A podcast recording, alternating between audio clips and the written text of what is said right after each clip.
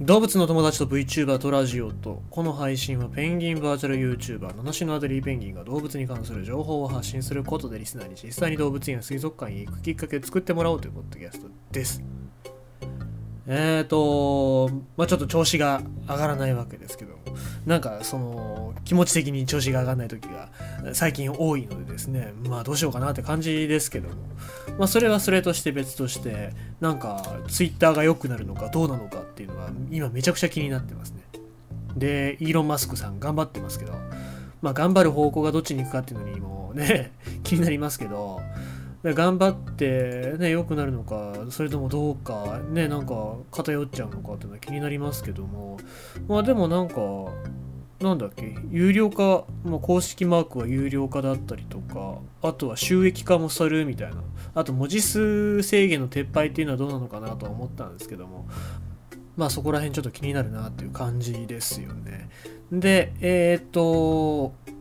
この間 NHK の100カメっつってその事務所の中っていうか会社の中に100個カメラ設置して観察するっていう番組があったんですけど前にねツイッターがあってて、えー、まあ働いてないやつ多かったですね。しかもなんかものすごいバカみたいな量で人雇ってきてですぐに隣の人が入れ替わるみたいなね、えそんな感じでやってたんですけどなんでそんなに数が必要だったのかなっていうの気になりますよね。なんか、まあ、僕はそんな大して被害はなかったですけど凍結されちゃったりした人っていうのはなんかね手続きがめんどくさかったりとか全く反応がなかったりとかっていうのがありますんで、まあ、そこら辺がね、うん、なんか良くなればいいのかなっていう感じしますよね。はい。まあ、日常的にツイッターを使ってる僕としては、まあ、良くなってほしいなとは思いますけども。はい、さあ、えー、そんな感じでございまして、今日のニュース読んでいきたいと思いますが、紙ストローが苦手、もっと地球に優しい草ストロー。えーとまあ、このニュースに関して結構バズってたんで皆様読んだ方がいるかもしれませんが、えー、脱プラスチックに向けてスターバックス、マクドナルドなどが飲食店で紙ストローを続々と導入。しかしまるでトイレットペーパーの芯違和感しかないなどの使用感を嘆く声が多いのも事実です。そんな中第3のストロー草ストローの利用が静かに広がっており SNS でもこれいいかも美味しく飲めそうと話題に。東京農業大学国際農業開発学科で学びながら草ストローブランド早見を仲間たちと立ち上げた大久保さんにお話を聞いたということで草ストローですね。まあ評判悪いですよ。あの紙ストローがものすげえ評判悪いんでこっちに取って代わってくれりゃいいなと思うんですけど大久保さんが草ストローを知ったのは偶然の賜物。バックパックで旅行していた兄が飛行機で隣り合わせて意気投合したベトナム人のミン君から草ストローのことを教えてもらったことがきっかけです。僕自身最初に聞いた時は何それと思いましたが使い心地もいいし無農薬栽培や自然由来の製品だから心配なじゃない特別なことしなくても土に帰ることに可能性を感じましたそこで大学に通いながら草ストローで社会に貢献することを決意して起業。一般社団法人食品分析センターで衛生検査を通過し安全性を確保した上で販売にこぎつけました。僕と兄とミン君の3人で開始したけどビジネスの経験がないから手探り。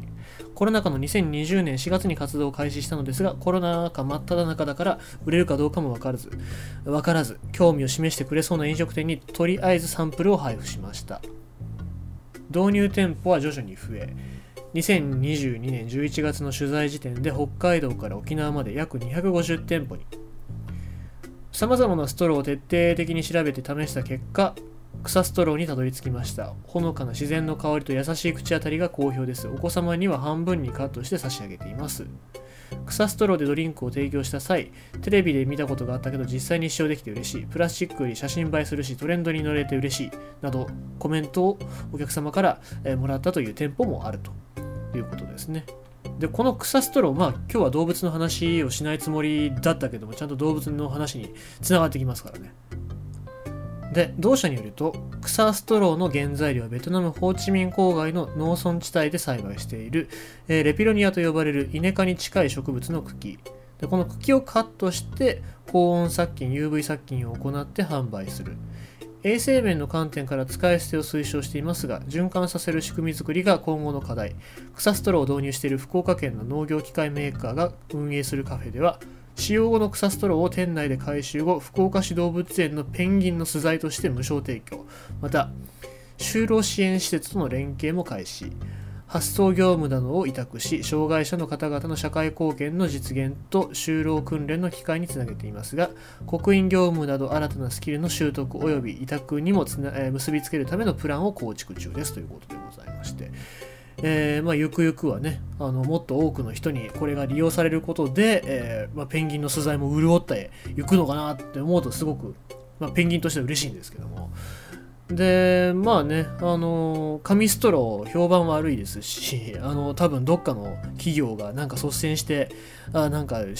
発送してんだろうなって感じしますけどもね。こうやって学生からしっかり企業として、何かものができていくっていうムーブメントはすごくいいなと思いますし、まあ、草ストローむしろ Mac とかは草ストローにした方がいいんじゃないかなとは思いますね。はい。えーということでございまして、ベースでオンライン販売されておりまして、これ13センチのものが20本入りで280円、20センチ20本入りが、えー400円。で、プラスチックや紙ストローよりも高価になってますが、現地の人々を支援するために適切な、え値段で購入、販売する、えフェアトレード商品としての価格設定になっているというわけでございますので、まあなんかそういうところもね、えー考えながら、えーその消費していきたいななんて思いますよね。せっかくなんか物が高くなって物価高になっても高いもん買わなきゃ仕方がないんだったらばなんか自分たちでそうやって選んで買えるようなそういう社会を作っていきたいななんて思っちゃったりしますね。ということでございまして今日のニュースは紙ストロー販売、えー使い終わったらペンギンの巣になるということでございました。